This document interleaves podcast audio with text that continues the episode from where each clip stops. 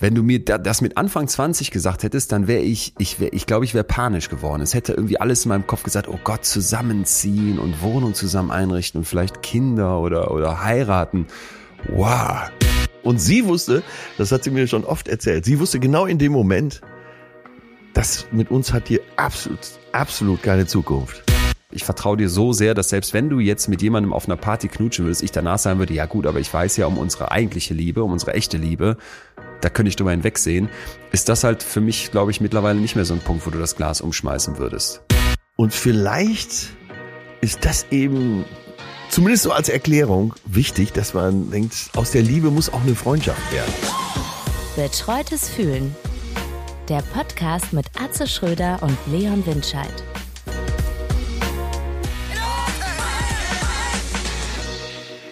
Atze, na? Ja, Stimme hält noch. Wieso? Bist du wieder Ja, am zehn Limit? Tage Vollbrett Oh mit Gott. äh, vielen Live-Auftritten, Hörbuch einsprechen. Ja. Dann quasi innerlich der äh, Vorbeimarsch, als ich das Hörbuch eingesprochen habe, Karnevalswagen, Tröten, alles, um dann festzustellen, oh, äh, ich muss jetzt ganz schnell frühstücken, weil ab 10 Uhr habe ich für fünf Stunden Interviews. Oh Gott. Und äh, ja, dann ging's auch direkt wieder auf die Bühne. Und ich wusste ja vorher schon, dass es so zehn harte Tage werden würden. Warst du selber schuld? Und war, ja, erstmal war ich selber schuld und ich war super vorsichtig, habe auch keinen Tropfen getrunken, habe äh, meine Stimme immer vorher warm gemacht. Das heißt, äh, Viertelstunde vorm Auftritt fange ich leise an zu singen, mache so äh, immer größer werdende Tonumfänge und das hat sich ausgezahlt und bin ganz glücklich, war ganz beseelt, als ich dann wieder hier ins heimische Gefilde kam. Bist du, bist, ist, bist du dann mit diesem Gefühl hier heute noch am Start? Ist das dein Gefühl des Tages? Ja, was getan zu haben, was geleistet zu haben, hatte ich schon lange nicht mehr so. Und äh, du weißt ja selber, so ein Publikum gibt einem ja un, umgehend das Zeugnis. Und äh, ja, man kann so die Früchte seiner Arbeit dann während der Veranstaltung Ja. schon mit nach Hause nehmen. Das ist doch schön. Ich, ich Wann geht's ähm, bei dir wieder los? Äh, starte am Mittwoch in München. Ja. wo wir eigentlich ausverkauft waren. Jetzt frag mich nicht wie, aber die haben noch mal irgendwie da Plätze zusätzlich geschafft. Vielleicht haben sich auch Corona-Sachen verändert, Regeln. Ja. Und jetzt dürfen da noch ein paar kommen. Und dann geht's kurz danach weiter in Hamburg und dann durchs ganze Land. Also ich muss auch sagen, die Vorfreude hier ist bei mir so dermaßen maximal, dass ich es auch ganz krass fand, jetzt gerade im Kontrast zu letzter Woche, dass mein Gefühl heute irgendwie so eine Leichtigkeit ist. Und ich weiß nicht, wie es dir geht, aber ich beobachte jetzt, seitdem dieser Krieg ausgebrochen ist, bei mir die ganze Zeit immer so, so wellenförmige äh, Gefühlszustände. Weißt du, dass ich so manchmal denke, boah, ist das alles schrecklich und ist das grausam und wenn man dann die Bilder in den Nachrichten sieht und, und gleichzeitig kommt hier irgendwie der Frühling und gibt so Momente, wo man sich drüber freut. Und Ich habe Samstag lange mit Mutter telefoniert, als ich in, in Münster Ja. an der A lang spaziert bin. Und dann haben wir auch über, über Corona gesprochen und dann wieder, wie jetzt die Geflohenen in Solingen untergebracht werden und dass meine Eltern auch so dachten, ja, kann man nicht irgendwie wen aufnehmen und so weiter. Und dann ganz zum Schluss sagt Mutter, mal, nach all dem, all dem Wahnsinn, erzähl doch mal was Gutes. Und dann habe ich gesagt, ich gehe wieder auf Tour und, und freue mich so sehr. Und, und irgendwie, irgendwie finde ich, war das dann auch so ein, so ein kurzer Moment, wo mir so klar wurde, wie es gerade so äh, in meinem Kopf ist, hin und her zwischen, es gibt diese Tiefs und jetzt heute sitze ich aber hier mit einer großen, mit einer großen Freude und Leichtigkeit dir quasi gegenüber. Ja, und äh, so ganz kurz als Information, ich will jetzt gar nicht so unbedingt Werbung machen, aber wird's dann natürlich trotzdem. Es gibt hier und da noch Karten, weil vorher die Lage so unsicher war. Ach so, ja, ja, ja, ja. Es ist Ja, an ist Weihnachten gut. so gewesen, dass wir kurz vor Weihnachten festgestellt haben, so im Oktober, okay, krass, die Leute rennen uns die Hütte ein, das wird alles ausverkauft. Ja. Und dann kam diese dritte, diese, ich weiß die dritte, ach, irgendeine weitere Welle, Omikron kam. Und dann brach das ja komplett ein. Wie ich gehört habe, auch bei allen. Also das Weihnachtsgeschäft Ja, ja. dieses Jahr in der Kulturbranche war ja eine Vollkatastrophe. Und entsprechend gibt's jetzt äh, noch Tickets für die jeweiligen Termine. Manche sind ausverkauft, Köln, Münster und so, aber äh, ja. Ich würde mich freuen, wenn wir uns sehen. Ich muss aber auch noch kurz was loswerden, Atze. Ich weiß Ja. nicht, ob du das kennst. Du gehst so hm, draußen durch die Gegend, was ich am Wochenende auch tat und in Münster, also wenn irgendwo der Einzelhandel eigentlich nicht klagen könnte, dann wäre es zumindest augenscheinlich in Münster. Es ist die Stadt hier ist so bumsvoll, also Wahnsinn. In Und Köln war es genauso, ja. Die, und jedes Mal hatte ich dich im Kopf, wie du mit deiner Patentochter mal irgendwie erzählt hast, dass ihr da gesessen habt und euch über die Leute lustig gemacht habt. Ja. und es war ist überhaupt nicht böse geworden, aber ich gehe dann so lange und dann triffst du Gestalten, wo du denkst, sag mal, du warst, du warst aber auch seit einem Jahr oder auch seit vielleicht auch noch nie draußen unter anderen Menschen, so wie, wie die Leute zum Teil rumlaufen, wie sie sich verhalten. Es war so ein, war so ein bunter, bunter Trupp und dann habe ich gemerkt, was ich eigentlich in meinem Kopf verändert haben wollte, Ja. ist doch noch nicht ganz weg. Ich wollte nämlich mehr so auf die positiven kleinen Sachen achten. Ich habe mal Ja. bei Instagram so Posts, wo ich dann schreibe, es sind die kleinen Dinge, die mich traurig machen. Und dann schreiben mir immer so ein paar Ja, Leute ja, zurück, so Carpe. Diem Leute, ey Leon, du musst auch mal das Positive sehen, weil ich sehe immer so Kleinigkeiten überall, die mich abfacken. So zum Beispiel so Leute, die sich so in, in ihren Gartenzaun ähm, so ausgedruckt auf Plastik so eine Steinoptik reinmachen. Also, Ja. kannst du dir das irgendwie vorstellen? So eine Art Laminat für die Wand mit Steinoptik. Ich hab's vor Augen, ja. Also was macht mich dann traurig. Und jetzt bin ich vorm Schloss in Münster lang gegangen und es gibt wirklich ein neues, ein neues, einen neuen. Tiefpunkt meiner Kleinigkeiten, die mich traurig machen. Das heißt Spikeball. Kennst du das? Nein. Vier Leute stehen um so eine Art Trampolin rum, so ein kleines, und hauen Ja. mit der Hand da so einen Ball drauf. Das ist so ein bisschen Volleyball für Doofe. Also der Ball titscht dann da drauf, fliegt wieder weg und dann muss der zu- zum nächsten gespielt werden, der den wieder da drauf haut und wer den Ball fallen lässt, hat verloren. Und das spielen dann so, so, so, kennst du so Leute, wo du denken würdest, die gucken so Schlag den Star, die ähm, tragen so Jack and Jones T-Shirts und die bauen dann ihr Spikeball vor dem Münsteraner Schloss auf und spielen das dann so mit so einem richtigen Elan und Ehrgeiz und dann geht's auch heiß her und ich saß daneben und dachte, das macht mich traurig, dass ihr so seid. Das macht mich traurig.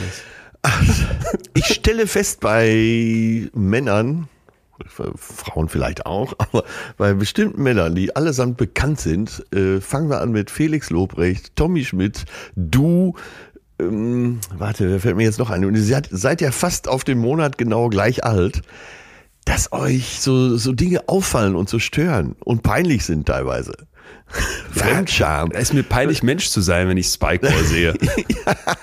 Ja, aber das kommt mir doch noch relativ harmlos vor. Ja, aber, aber es sind halt eben Kleinigkeiten. Es sind die Kleinigkeiten, die mich traurig machen. Das war sowas. Und dann habe ich gedacht, ey Leon, du, du nach der alten 5 zu 1 Regel, wo, wonach wir Ja. wissen, dass in der Psychologie man eben im Kopf immer eher das Negative hat und das dann auch so ein Gewicht bekommt, wo ich so dachte, die Leute haben ja eigentlich recht, sieh doch mal das Schöne, sieh doch mal das Positive. Ja. Die haben ja Spaß dabei und betätigen sich körperlich. Aber das fällt mir schwer und deswegen suche ich mir dann so selber so Kleinigkeiten drumherum. Und deswegen achte ich jetzt immer mehr auf sowas. Abends war ich im Kino und dann so ein dicker Pot Popcorn, das fand ich total schön. Das war so eine schöne Kleinigkeit. Äh, Kennst du, ja das, vielleicht wenn- vor fünf Jahren auch noch nicht gesehen? Nein, genau das, ganz genau das. Und jetzt komme ich noch mit noch kleineren Kleinigkeiten.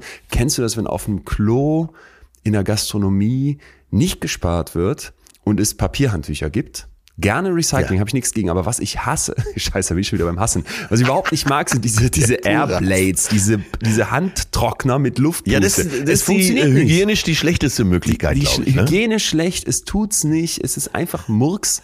Und wenn dann da Papierhandtücher liegen, wie übrigens in allen unseren Läden, ähm, dann bin ich immer so, bin ich, das sind so Kleinigkeiten, die mich dann auch froh machen. Also ich wollte dir nur zeigen, es gibt schon eine Balance. Aber Spikeball haut rein. Ja, okay. Äh, Ich fordere dich nochmal auf, auch diesen Abgründen was Positives abzugewinnen. Ja. Also ich habe tatsächlich, äh, da fühlte ich mich eben sehr abgeholt bei diesen sozusagen äh, fotografierten Wandtattoos, wo quasi uns vorgegaukelt wird, da sind noch Steine. Ja. Das habe ich gesehen an so einem älteren Einfamilienhaus, was gar nicht schlecht aussah. Da war wohl aber irgendjemand auf die Idee gekommen, wir hauen hier vorne direkt so auf vier Meter Höhe einfach mal eine Klimaanlage davor. Ja. Das macht das Ganze äh, nicht nur kühler, sondern auch optisch noch schöner, das Haus. Und alles war verkleidet. Also Das Gerät, das Klimagerät, aber auch so ein dicker Kabelkanal, der so eine warte mal, das hatte. Klimagerät war verkleidet in was? In Klinker dann oder was? Äh, nee, kommt jetzt, kommt jetzt. Und zwar äh, dieses Klimagerät, aber auch äh, so ein Kabelkanal, so auf fünf Meter Länge, 30 Zentimeter hoch, also wirklich absolut nicht zu übersehen. Da hatte man sich überlegt, wir fotografieren unseren Klinker und lassen uns das als, als Dezifix ausdrucken. Und das war, und ich bin da wirklich stehen geblieben und hatte einfach Spaß daran. Ich habe gedacht, oh Gott, die Welt ist einfach so schön. Wenn Menschen sich so viel Arbeit machen. Wir fotografieren unseren Klinker. Da wäre ich ja kurz davor zu klingeln. Aber was ist mit euch? Ja, ich, ich habe, ey, mein spontaner Gedanke war, hier möchte ich Heiligabend feiern. oh nein, Corona meldet sich. Da sind dann so, sind dann so Aufblas, Eismänner und Pinguine, die im Garten Ja, stehen. Ne? Und so ein bisschen, toll. weil der, weil der Akku nicht mehr ganz voll ist, hängen die so halb schlaff, aber das macht nichts, weil ein blinkendes Ho, Ho, Ho noch im Fenster hängt. Und, und selbstverständlich mit so, mit solchen negativen, so Eiskristalle an, ans Fenster gesprayt mit diesem weißen Spray. Und da ist für mich das Highlight, wenn man nicht nur die innere Form nimmt, wo dann wirklich so diese Schneeflocke drin ist, sondern da gibt es Leute, die sind so raffiniert und sprayen noch einmal an einer anderen Stelle außenrum. Also dass quasi das Ganze noch mal andersrum da ist. Ja, siehst du, und Geil. da bewundere ich einfach äh, diesen Fleiß, der da aufgebracht wird. Und Ja. das ist es, glaube ich. Ne? Du musst irgendwas finden, was du daran bewundern kannst. Ja. Du kennst doch die Insta-Seite von Lars Eidiger, nehme ich an. Ne? Ja, kenne ich. Wenn nicht, äh, also alle, die es noch nicht kennen, bitte folgen, weil der hat einen untrüglichen Blick dafür, für solche, sagen wir mal, sehr, sehr, sehr deutschen Befindlichkeiten. Fotografiert die kommentarlos, äh, wird das gepostet und es ist immer ein Treffer. Es Ja. ist immer gut. Und es sind alles so Sachen, wie du jetzt auch schon beschrieben hast. Es ist einfach großartig. Auch wenn so, manchmal filmt er auch, dass so Pärchen, teilweise auch drei Leute im totalen Partnerlook. Also alle die North Face Jacke an und die Cargohose und die äh, gleichen Schuhe. Und es spricht so für sich. Also äh, lerne das zu lieben, bitte. Geil. So, safe, safe, safe. Ich bin total dabei. Ja, aber, aber Oh gedruckten Gott, ist das Klinker auf irgendeine Fototapete, das ist wirklich, das ist Highlight. Ey, wenn ich das nächste Mal da in Münster Mach bin, ich- bitte. Ich habe vergessen, das Foto. zu fotografieren. Ich habe nur gedacht, Deutschland ist schön. Ja. Auf eine ganz eigene Art. Mit, mit, der, mit, der, mit dem geflügelten Bonmot, Deutschland ist schön, finde ich, sollten wir in unser heutiges Thema starten, denn wir haben ja hier angekündigt, uns immer und immer wieder der Liebe zu widmen und vielleicht gerade in diesen düsteren Zeiten ist doch das, das schönste aller Gefühle die Liebe. Oder vielleicht auch das forderndste aller Gefühle die Liebe.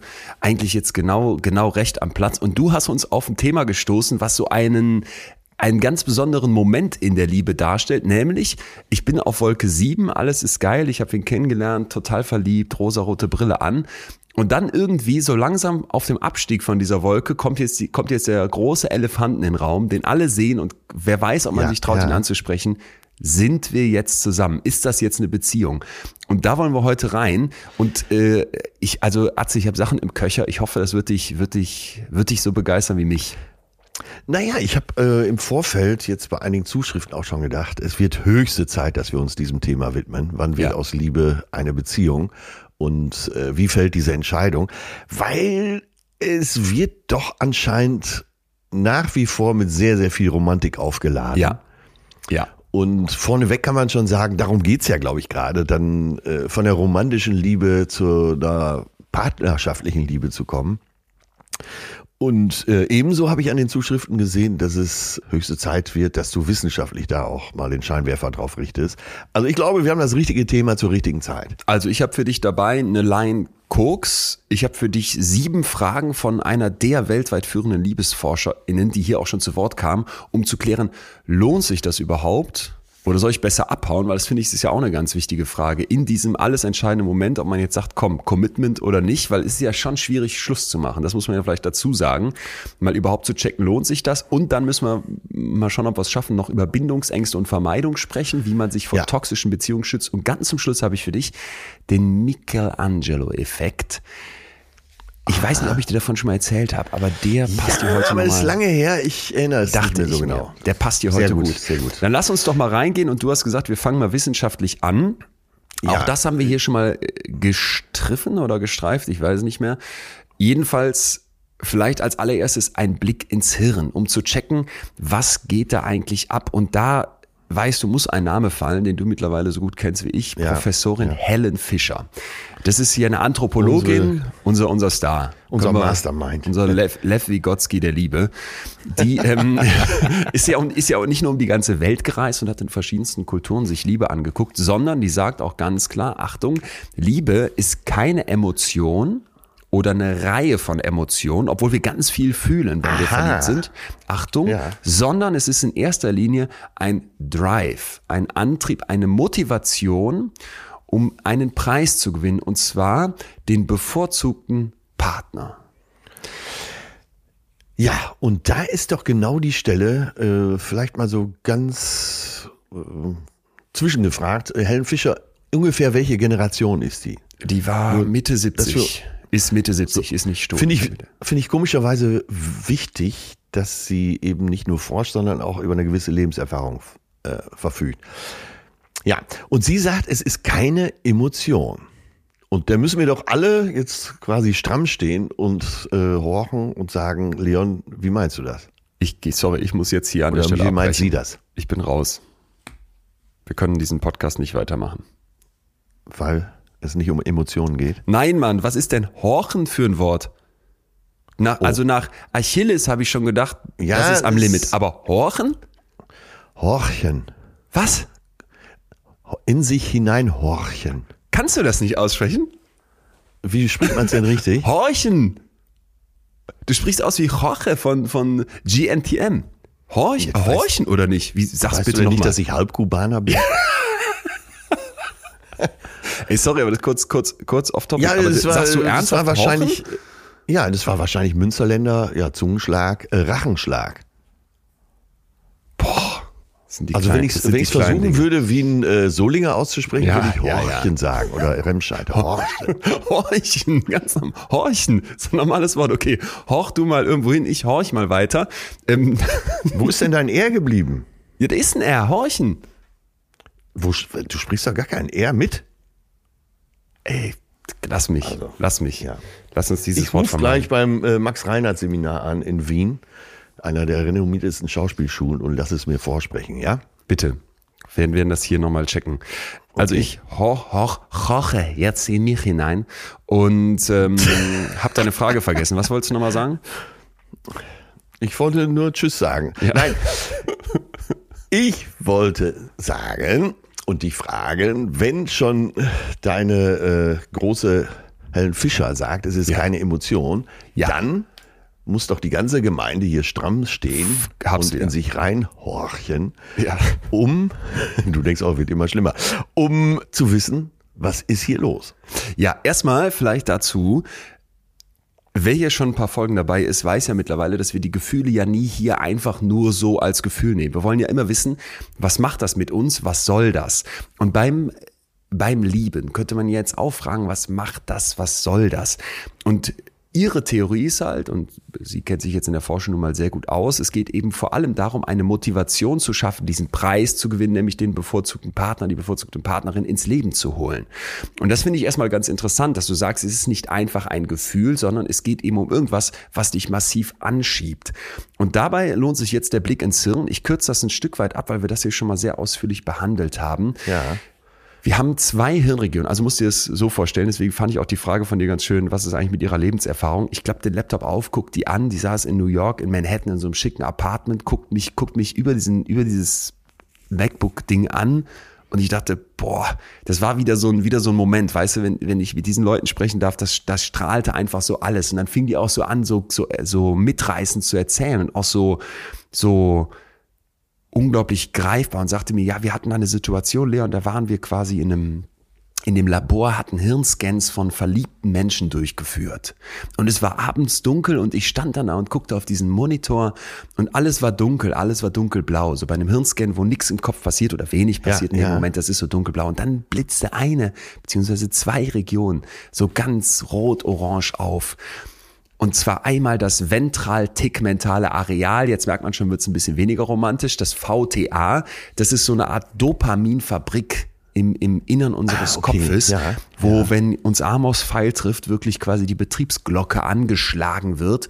Und dann gibt's äh, Schicht-Doppelbetrieb und unser Kopf wird mit Dopamin geflutet. Ne? Und das ist so diese gesteigerte Lust, das ist das, das ist die Euphorie, das ist das breite Dauerlächeln, das ist so dieses, das ist das Kerosin für die, für die Triebwerke unseres Flugzeugs, das dann auf, auf Wolke 7 hochschießt. Das Aber ist weißt Dopamin. du, weißt du uns denn nicht gerade so die falsche Ausfahrt? Warum? Äh, mit Amos Pfeil? Wieso? Weil, äh, naja, wenn man sagt, äh, es ist keine Emotion, dann will man ja weg davon. Dann wollen wir doch genau wissen, äh, was passiert. Wie, warum Ja. erkenne ich mein Gegenüber als jemand, der in mir sowas auslöst? Ja, und wenn, und ich wollte jetzt erstmal sagen, dass das überhaupt passiert, weißt du, dass wir uns Ja. jetzt, dass wir jetzt verstehen, okay, das ist jetzt nicht einfach nur ein Gefühl, sondern irgendwas in deinem Kopf sagt jetzt, boah, da muss ich da muss ich jetzt total drauf abfahren. Und da kommt dann übrigens gleich die, die Line Kokain ins Spiel. Denn neben, ich lasse mich das noch kurz zu Ende ausführen, bitte, neben dem VTA, neben dem ventral-tegmentalen Areal, spielt auch der Nucleus caudatus eine zentrale Rolle. Wieder Teil unseres Belohnungssystems. Der liegt sehr, sehr zentral in der Mitte unseres Kopfes. Ja. Und die Idee ist, dass jetzt hierbei ganz, ganz wichtig eben auch dieses, dieser Rausch der romantischen Leidenschaft im Prinzip seinen Ursprung findet. Wenn hier gesagt wird, los geht's, dann geht's im Prinzip ab. Und das ist jetzt immer vereinfacht, ist, ist, ist hoffentlich klar. Aber vom Grundsatz her. Ja, aber wenn es heißt, los geht's, dann äh, lässt sich das auch nicht mehr stoppen. Dann passiert's. Jein. Also sie sagt, es ist dann so, Leon, stellst dir vor, wie Leute, die eine Line Koks ziehen. Also das ist Kokain, das ist ein Rausch in deinem Kopf. Und jetzt kannst du dir ja vielleicht vorstellen, wie mit allen Drogen und allem Rausch, das hat ja immer schon noch eine Ausfahrt, ne? Du könntest ja jetzt sagen, ich trinke drei Gläser Wein und entweder beginnt dann die Partynacht oder ich merke, boah, nee, das ist mir jetzt irgendwie auf den Magen geschlagen, ich ah, gehe nach Hause ja. und dann fährt das mich eher so runter. Das ja, heißt, Bild. Ja. es ist nicht einfach so, dass ich jetzt sage, dem, dem, dem erliege ich jetzt. Aber ich wollte mal mit dem Blick in den Kopf klar machen, da kickt uns wirklich was. Und zwar nicht so ein bisschen, sondern so richtig volle Pulle auf Wolke sieben ins Verliebtsein. Das ist das, was wir dann fühlen und jetzt nochmal zu Helen Fischer zurück, was aber eben eigentlich der Drive ist, also eigentlich eine Motivation für uns darstellen soll, um uns zusammenzubringen. Unser Kopf, das haben wir jetzt hier bei einigen Stationen ja schon festgestellt, macht das mit dem Fühlen ja nicht einfach so. Das ist ja ein tierischer ja. Akt, sondern er macht das, um mit uns was zu machen. Und dann, und das ist jetzt vielleicht ganz wichtig, weil viele das übersehen, kommt noch ein weiterer Botenstoff in unserem in unserem Cocktail der Liebe dazu, und zwar Cortisol. Das das haben viele vielleicht überhaupt nicht auf dem Radar, weil Cortisol Stress. ein Stress, ein Stresshormon ist, genau. Ja. Aber das brauche ja. ich in dem Moment, ne? Weil dieses nur von Luft und Liebe leben können, Bäume ausreißen können, Essen ist egal, alles ist eigentlich egal. Ich habe Kraft, ich habe Power, ich muss die ganze Nacht nicht schlafen, ich kann zum Beispiel die ganze Nacht Sex haben. Danke, Cortisol. Heißt jetzt aber auch, Fazit bis hierhin. Unser Kopf möchte gerne, dass wir uns verlieben, damit da was abgeht und belohnt das massiv. Das wäre dann der Drive. Ja, Gleichzeitig ja. werde ich in einen Modus versetzt, der besteht aus Kokain plus Stress. Und Atzi, jetzt, jetzt wird doch hoffentlich eine Sache klar. Das ist im Prinzip gefährlich. Voll verliebt sein, auf Wolke 7 hocken, ja. ist nichts, was wir lange durchhalten können. Und das fand ich so wichtig heute nochmal, bevor wir jetzt tiefer einsteigen und fragen, ab wann ist es denn Beziehung und wann sollen wir es denn festmachen, nochmal kurz klarzustellen. Denn irgendwann es ist unklar in der Forschung, wie lange das genau dauert, aber es wird so von Monaten bis maximal so zwei, drei Jahre ausgegangen, muss ich von dieser Wolke sieben runter. Und zwar ganz ja, automatisch. Ja. Nicht, nicht einfach, dass ich runterklatsche, sondern man wird so langsam, so beschrieb die Helen Fischer das auch, wirklich nüchtern. Der Rausch lässt nach, das Stresslevel geht runter. Und in diesem Moment gehen übrigens viele Beziehungen in die Brüche. Aber wenn ich ja. da jetzt hocke, und ich glaube, das ist jetzt der Startpunkt für unsere Frage, nachdem wir ins Hirn geguckt haben, und wissen will, ist das hier was, dann bin ich an einer ganz zentralen Stelle für die große Liebe.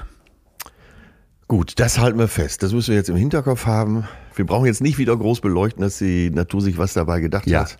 Nämlich, äh, es geht immer ums, um die Erhaltung der Art. Ja. Und äh, dass man eben in der Verliebtheitsphase möglichst den Nachwuchs zeugt. Das, äh, das müssen wir, glaube ich, jetzt einfach mal voraussetzen. Ne, das sollten wir auch nicht weiter behandeln. So, jetzt haben wir diese Verliebtheitsphase, die neigt sich dem Ende zu und jetzt erkenne ich meinen Partner als äh, echten Partner, als vielleicht auch große Liebe an ja. oder eben nicht. Ne? Ja, das ist jetzt, das ist ja jetzt im Prinzip die Kernfrage. Wie geht's jetzt von Wolke 7 über in eine langfristige Beziehung? Und ich, ich habe mich dann gefragt, habe ich das schon mal erlebt? Also könnte ich das für mich klar beschreiben, dass dieser Rausch nachlässt? Und dachte, ich frage dich mal, weil ich, ich für mich noch nicht so ganz so sicher bin, dass ich das so wirklich mal so konkret erlebt habe. Vielleicht eher als schleichenden Prozess. Hast du das mal gemerkt, so dieses Nüchternwerden nach der Liebe?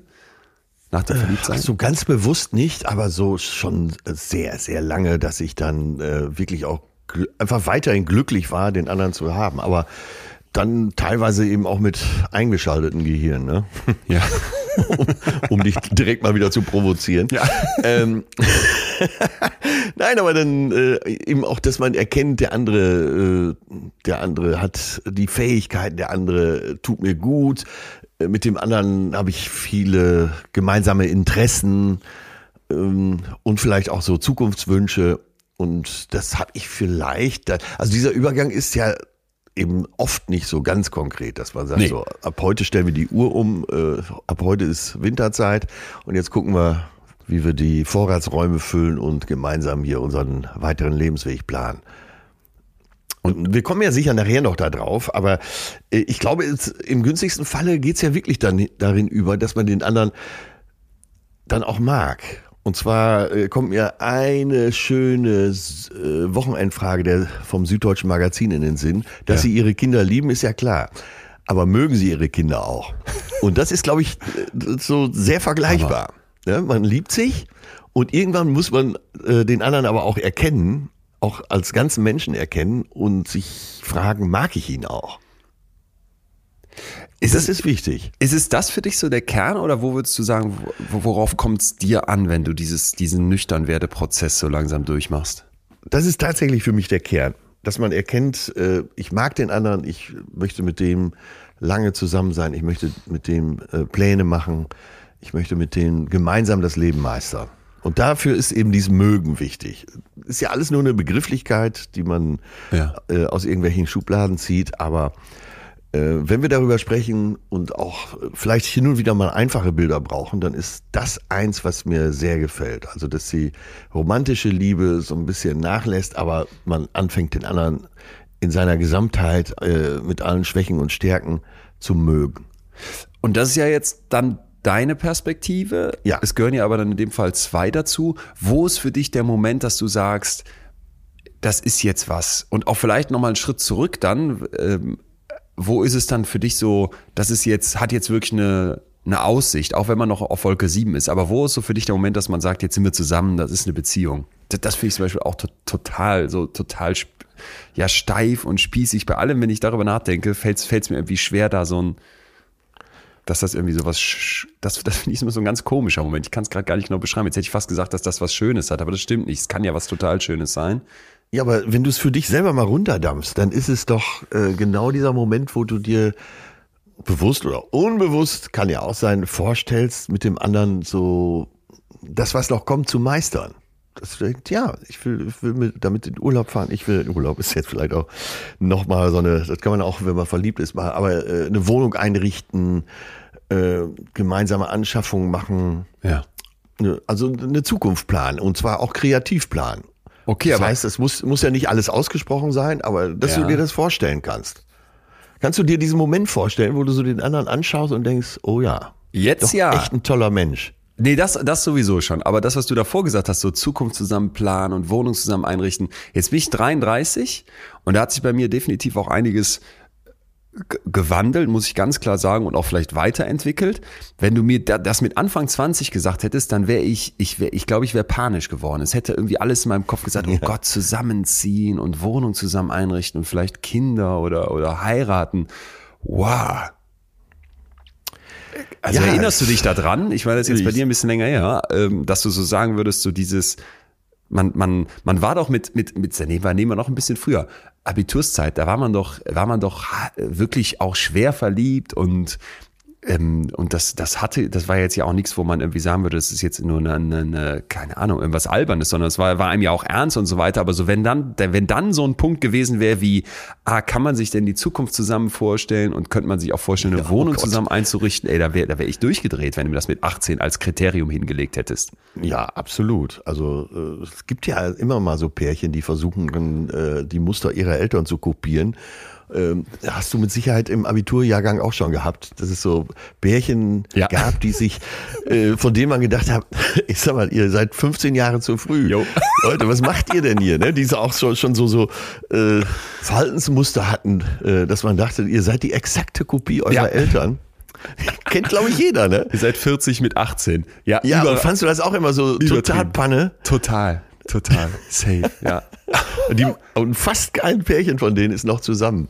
Ich muss auch sagen, ich weiß, das ist jetzt gemein, weil ähm, ich ja, kenne tatsächlich natürlich. ein paar, aber ich habe immer so, wenn mir so Leute sagen, ja, wir sind zusammen, seit wir 15 sind und die sind dann Mitte ja. 30, dann hab, ist irgendwas in meinem Kopf immer skeptisch im Hintergrund, oder? Ja, man ist schon echt skeptisch. Ich habe mal sehr schlecht Handball gespielt und da hat mir ein Handballerkollege gesagt, ey Leon, mein Vater meinte, Junge, du musst ja auch die Zeit nehmen, um die Hörner abzustoßen. So. ja, Wenn du jetzt so mit 15 in die eine Beziehung reingehst, die dann für immer halten soll, tja, also ich kenne zum Beispiel ein Pärchen, wo das de facto so ist und dem würde ich auch attestieren, die lieben sich nicht nur, sondern den, der, da, da bin ich fest davon überzeugt, dass das klappt und die mag ich nicht nur total gerne, sondern die lieben sich auch gegenseitig, also alles, alles super so nach dem Motto. Ja. Aber ich kenne auch viele andere, wo ich so denke, oha, oha. Ja, äh, sehr gutes Beispiel. Und dann widerlege ich mich hier selber schon. Meine Schwester, die ist, glaube ich, seitdem sie 16 ist mit ihrem Mann zusammen, glücklich Seit über 40 Jahren. Ist dann vielleicht auch vermessen, wenn wir jetzt sagen, irgendwas in unserem ja, Hinterkopf natürlich. ist dabei skeptisch. Ja. Aber das zeigt ja vielleicht auch einfach nur genau, wie du gerade gesagt hast. Der eine wächst mit dem Muster auf und der andere mit jenem. Helen Fischer hat dazu so einen schönen Begriff, der heißt Love Maps. Also, dass wir alle als kleine Kinder schon Ja. sehen, wie funktionieren eigentlich Beziehungen. Wir gucken uns In welchem ab. Alter passiert das? In welchem Ganz, Alter ganz früh. äh, nehmen wir das wahr? Kleinste, kleinste Kinder, zwei, drei Jahre oder sowas, sagt die. Und dann gucken wir schon, wie, wie, wie mögen sich die Leute, wie stehen die zueinander, wie verhalten die sich in Relationen. Und natürlich gucken wir uns erstmal bei denen ab, die direkt um uns herum sind. Und dass das in unserem Kopf so eine grundsätzliche Love Map anlegt, wie wir denn so dann später auch lieben würden. Ne? Love Map äh, oder Muster? Ja, so eine Art Karte, wie ich, wie ich dann, wie ich dann mich, Ja. mich durchs Leben bewege. Und das fand ich, fand ich total interessant, weil das, was du ja gerade beschreibst, geht so ein bisschen in die Richtung. Du kannst dann sagen, ah, okay, komisch, die 18-Jährigen, die sich schon so verhalten, als wären sie 40 und irgendwie so, so die, die Beziehung ihrer Eltern kopieren. Vielleicht ist das aber ja bei mir ganz genauso, nur das sieht anders aus. Weißt du, was ich meine?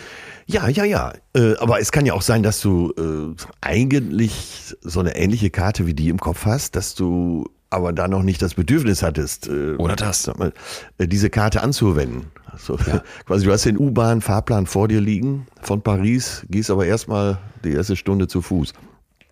Ja. Und ähm, naja, du wirst ja auch deine Werte haben, wenn du eine Partnerin oder einen Partner suchst für die Zukunft oder dir vorstellst, äh, du hast ja von zu Hause Werte vermittelt bekommen. Das ist ja, ich beschreibe jetzt genau das, was äh, Helen Fischer meint. Dann, du hast deine äh, Muster von zu Hause, du hast deine Werte. Äh, du könntest wahrscheinlich schlecht mit einer Frau zusammen sein, die jetzt äh, so äh, totale Künstlerin ist und jede Nacht die Nacht zum Tage macht. So, das könnte ich mir schwer vorstellen. Also es wäre Toll. Es wäre lustig. Ich dachte, jetzt, dann jetzt kommt Ja. irgendwie so eine ganz negative Person. Jetzt kommt so ein Freigeist, der auch mal locker ist, der auch mal feiern geht. Und das passt ja überhaupt nicht zu mir, dem Spießer. ja, aber vielleicht kommt es ja am Ende so. Aber jetzt stellen wir uns das alle mal vor. Guck mal, jetzt kommt die Retourkutsche. Jetzt stellen wir uns alle mal vor. Leon wäre mit so einer Künstlerin zusammen, die wirklich, aber wirklich jeden Tag um 9 Uhr schon äh, die erste Flasche aufmacht. Die Kettenraucherin ist, die immer so ein bisschen an so Bildern rummalt und super, na okay, jetzt, ich wollte jetzt gerade was, diese super intelligente Essays aus dem Ärmel schüttelt für die Zeit und für die Süddeutsche. Und wo du als analytischer Mensch daneben stehst. Und, Da ey, brauch ich mal eine Studie.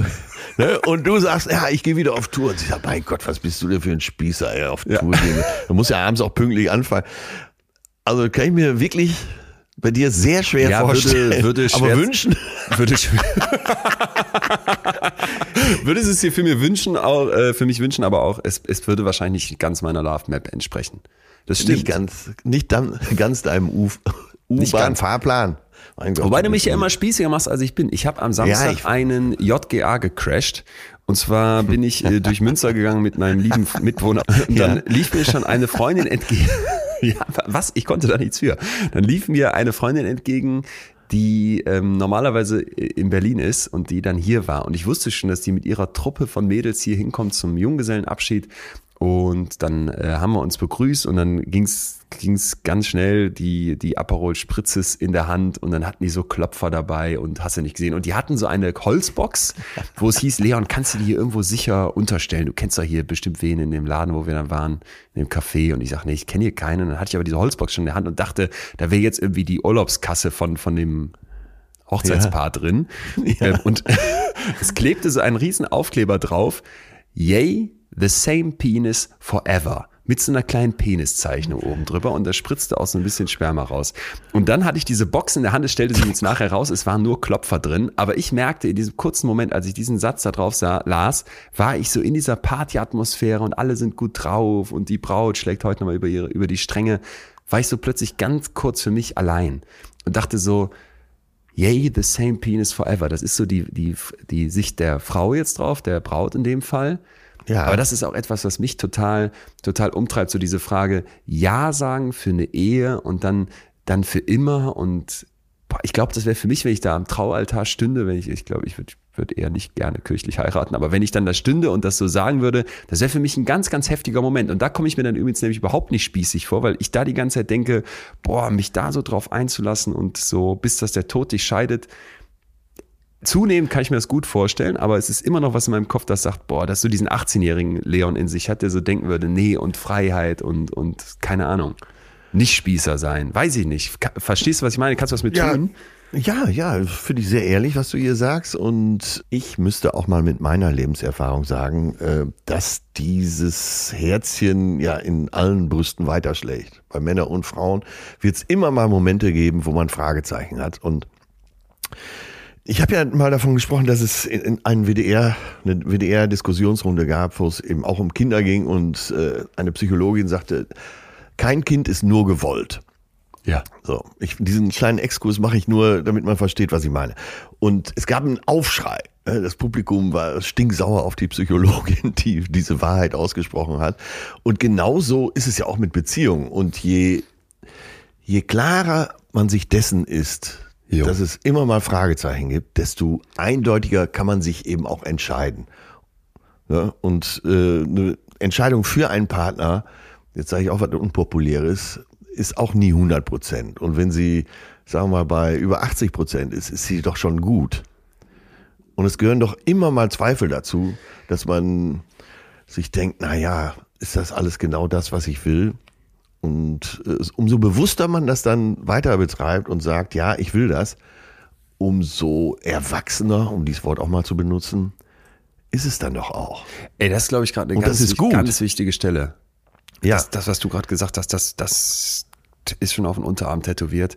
Eine Entscheidung für eine Person ist doch auch nie hundertprozentig ja. sondern eher so 80 Prozent. Und jetzt könnte man direkt rebellieren und sagen, wie, was heißt das jetzt? Willst du fremd gehen? Genau, willst genau. du noch woanders gucken? Nein. Ich finde, darum geht es gar nicht, sondern es geht genau. genau um diese Ehrlichkeit, die du ansprichst. Weil wenn du mit der Idee reingehst, ja, jetzt fängt die echte Beziehung an, jetzt ist so das Verliebtsein vielleicht ein bisschen weg. Und das muss ja nicht nur daran bestehen, wir sagen uns jetzt, wir sind zusammen, sondern man zieht zusammen, man heiratet, alles, was so dazu gehört. Man kriegt vielleicht sogar Kinder. Das ist für mich übrigens die, die höchste Commitment-Form. Ja. Es ist nicht 100 Prozent, weil du kannst es nicht hundertprozentig sicher sagen. Und wer weiß, was noch passiert. Und ich glaube, das ist ein, das ist ein Aspekt von der Ehrlichkeit sich selbst und der genau. Beziehung gegenüber, der so zentral ist. Deswegen finde ich es gerade so wichtig, dass du das sagst, dass wenn ich damit da reingehe, die Chance, dass da noch was Gutes wird, einfach viel höher ist, als wenn ich sage, ah nee, nee, 100 Prozent sicher gesetzt. Und jetzt stell dir mal vor, du kannst, du hast so eine tolle Beziehung, dass du darüber sprechen kannst. Und das wünsche ich jedem dass man sich einfach auch mal ins Gesicht schaut und sagt, ja. äh, ich habe manchmal Zweifel. Oder äh, bestes Beispiel, ich war jetzt äh, zehn Tage unterwegs, dass äh, der andere sagt, ach so Zeit für mich alleine tut auch mal gut. Das ist doch erwachsen, das ist, äh, ach dieses scheiß Wort erwachsen, ähm, äh, das ist doch, das ist doch schlau, sagen wir es mal so. Und realistisch, vielleicht das Wort, wenn man in eine Partnerschaft eine, so ein Verliebtsein braucht gar nicht so viel Realismus, aber eine Partnerschaft braucht Realismus, braucht Ehrlichkeit und sich die Dinge wirklich sagen können. Das ist ja. dann schon wieder gepaart mit Mut. Du musst doch auch den Mut haben, deinem Partner, jetzt haben wir ein schönes äh, Hybridwort, sowas zuzumuten. Ja. Und das ist, äh, ja, das hast du, glaube ich, schon richtig erkannt. Genau das ist der Wendepunkt. Äh, dann geht's in eine Beziehung. Wenn du dir wirklich klar sagen kannst, ja, ich habe Zweifel, aber wir, äh, ich könnte mir gut vorstellen, mit dir zusammen mhm. äh, diesen Marathon zu machen. Mhm. Ja. Und dann eben nicht, und dann eben nicht mit so einem, mit so einem absolutistischen Denken da reingehen, sondern, das sagt der Alain ja. Breton so wunderschön, wenn wir heiraten, versuchen wir ein Gefühl zu konservieren. Wir versuchen das in so einem Einmachglas festzuhalten, Ja, so wie das genau, jetzt genau, ist für genau. immer. Das ist ja auch das Versprechen, was sich gegeben wird. Und ich glaube, das ist einfach das größte Missverständnis, Ja, wenn es um genau. Beziehungen geht, dass Leute denken, okay, das können wir festhalten. Und andersrum dann zu sagen, ey, ja, das ist jetzt zwar eine Entscheidung für dich und die ist vielleicht auch in dem Moment hundertprozentig, aber ich weiß ganz genau, die ist nie ganz fix. Ich finde ja auch persönlich, das macht es auch viel interessanter. Weil wenn Ja. das andersrum wäre, das ist jetzt hier hundertprozentig und man ist wirklich im Gedanken der katholischen Kirche da jetzt, bis, das, bis das der Tod uns scheidet, ich sag's normal, zusammen, das würde doch jeden Pfiff nehmen. Ja, genau, genau. Das ist ja jeden für jede Spannung. Und eine, eine Spannung gehört ja unbedingt auch dazu für eine Anziehung. Ne? Total. Und es, äh, es muss eben auch Unterschiede geben. Und äh, ja, wie gesagt, wenn einem so Gedanken kommen, sollte man die aussprechen und eben auch bereit sein, das zu akzeptieren. Ich will noch mal einen Schritt zurück Ja. und vielleicht mal zu den Zuschriften kommen, weil hier hat uns jemand geschrieben und zwar Julia, die sagt, pass mal auf, Leon, ich habe gerade letzte Woche die Phase erlebt, in der sich entscheidet, ob es beim Daten bleibt oder man noch einen weiteren Schritt in die Tiefe geht und es als Beziehung sieht. Nach drei Monaten Daten hat sich bei mir einfach das Bauchgefühl gemeldet und gesagt, ich brauche jetzt eine Entscheidung, dass wir uns beide vorstellen können, dass wir langfristig einen gemeinsamen Weg gehen wollen. Ich habe dann einfach irgendwann mal vorsichtig die Frage gestellt, wie es mit uns weitergeht. Leider kam keine klare Aussage, auch nicht als ich erklärt habe, was bei mir los ist. Es war echt ein richtiger Knacks. Am Ende bin ich dadurch zurück in mein Schneckenhaus. Ich konnte der Sache irgendwie keine Zeit mehr lassen. Ich, ich finde, das ist ein ganz, ganz ist ein ganz, ganz wichtiger Punkt, den Julia hier aufmacht, weil das erlebe ich immer wieder, dass die Leute Beziehungen kaputt machen, aus denen eigentlich was werden könnte, weil sie zu früh irgendwie eine Bestätigung haben wollen. Und umgekehrt, Ja. jetzt nehmen wir mal die, die Gegenseite von Julia, ob es jetzt eine, eine Partnerin ist oder ein Partner steht hier nicht bei, sagen wir mal eine Partnerin, wenn man der dann nicht genug Zeit gibt, ne, vielleicht weil sie sich noch nicht klar committen möchte und noch nicht direkt was dazu sagen kann, na dann mache ich doch mit meiner Frage nach, bitte gib mir jetzt Klarheit, gib mir Sicherheit, plötzlich was kaputt, was noch was werden könnte. Ja, ja. Aber da den richtigen Zeitpunkt zu erwischen, das ist natürlich auch äh, fast unmöglich. Deswegen ist ganz gut, und das sollten wir vielleicht als eine der kleinen Lehren heute schon mal mitnehmen, sich auch vielleicht sogar in der Verliebtheitsphase schon immer mal wieder drüber zu unterhalten. Über die Beziehung. Also auch mit einer Leichtigkeit, dass eben noch nicht äh, so irgendwann so diese ganz große Frage kommt, sondern dass es so übers Gespräch kommt, dass es sich darüber weiterentwickelt und man sich darüber bewusst wird. Boah. Ja, ja, ich, Ich wollte weiß grad, es, ich also ich wollte gerade ja. sagen, das müsste für mich eine krasse Leichtigkeit haben und auch eine, auch eine vielleicht einen Humor und hier und da eine Ironie, weil sonst bei mir wäre dann immer sofort übertreib es nicht und bleib mal cool, mal entspannt angehen lassen. Also ich glaube, ich wäre da immer, ich wäre da immer total vorsichtig. Würdest du denn dir nicht wünschen, dass du mit deiner Partnerin, mit deinem Partner äh, immer mal wieder auch über die Beziehung oder über deine Liebe sprichst? Doch. Also, Aber, ich will, aber, ich will aber ja nicht gerade zu eben früh. vom- Wenn das ich will zu ja früh eben kommt, vermeiden, dann würde ich äh, weglaufen. Ja, aber ich würde, ich will doch eben vermeiden, dass irgendwann so diese große Frage gestellt wird, sondern dass man immer mal, ach, das ist jetzt, äh, hat man ja sowieso, dass man sagt, ach, dieser Urlaub war so schön miteinander oder von mir aus auch dieser Nachmittag war so schön miteinander und ähm, man sieht Okay, ja das so, stimmt. Äh, so, so an, an Visionen, die der andere hat, ob es in die Richtung geht oder nicht oder ob man sich so eine, ne, wenn äh, eine Freundin von mir, die war mal äh, in Venezuela auf der Isla Margarita für so einen Sommer als Surflehrerin und ihr französischer Freund, den sie äh, eigentlich auch heiraten wollte, war, war auch da, hat er auch gearbeitet und dann äh, saßen die vor so einer Bambushütte letztendlich, das ist ja alles sehr einfach da. Und ihr Freund, das ist jetzt ein schönes Beispiel eigentlich, und ihr Freund sah so eine ältere Frau auf so einem Feld, sehr arme Frau auf so einem Feld, da irgendwelche äh, Feldarbeit eben verrichten über Stunden. Und er sagte so, vor der Hütte sitzend, auf dem Boden sitzend, im Sand, ach ja, so stelle ich mir mein Leben vor.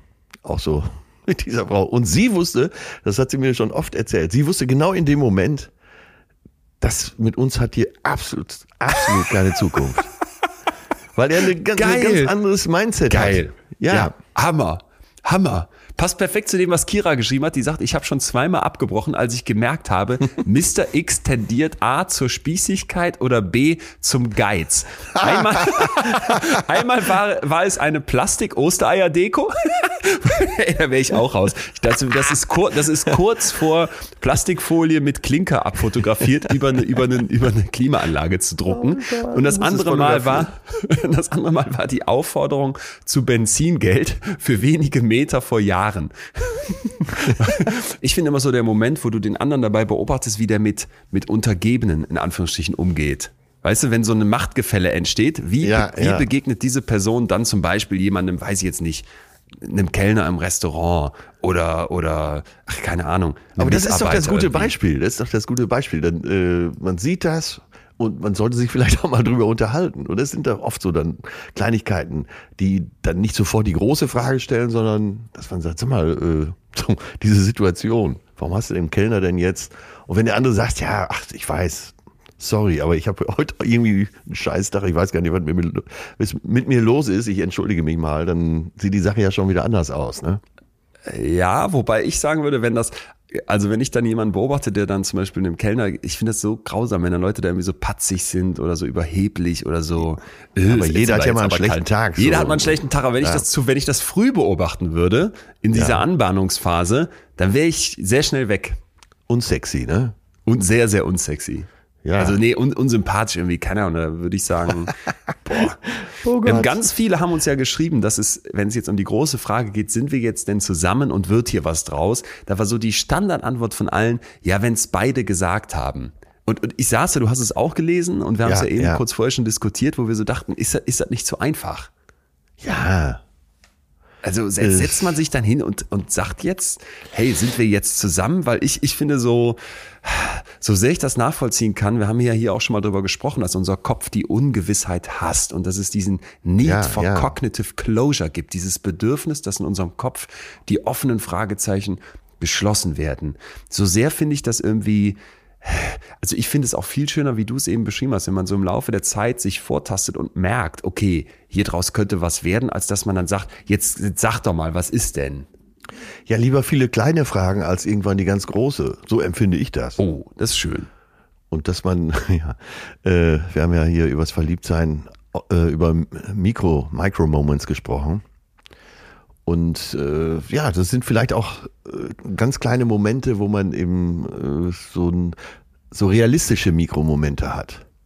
Der andere, wie der andere sich verhält, wie du gerade schon gesagt hast. Jetzt, äh, jetzt ging es über negative Beispiele, ne? aber eben sich auch positiv verhält und hilfsbereit ist und mit anfasst, wie man merkt, wie er anderen zuhört, ähm, wie er dir zuhört und so. Ja, so kommt man ja immer ein Stück weiter. Und entweder ist man irgendwann an dem Punkt, wo man merkt, ach ja, hm, so richtig wohl fühlen wir uns ja beide nicht oder ja, ja, ja.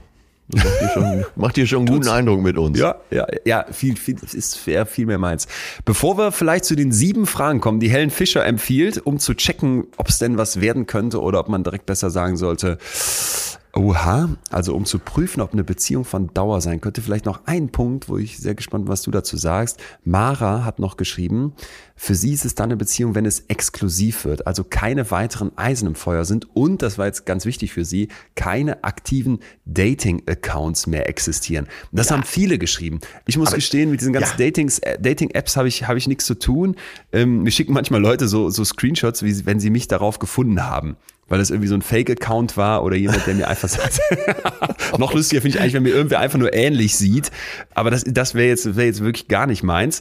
Ist das für dich auch so ein Punkt, wo du sagen würdest, Ja, so. aber, ja, aber hallo.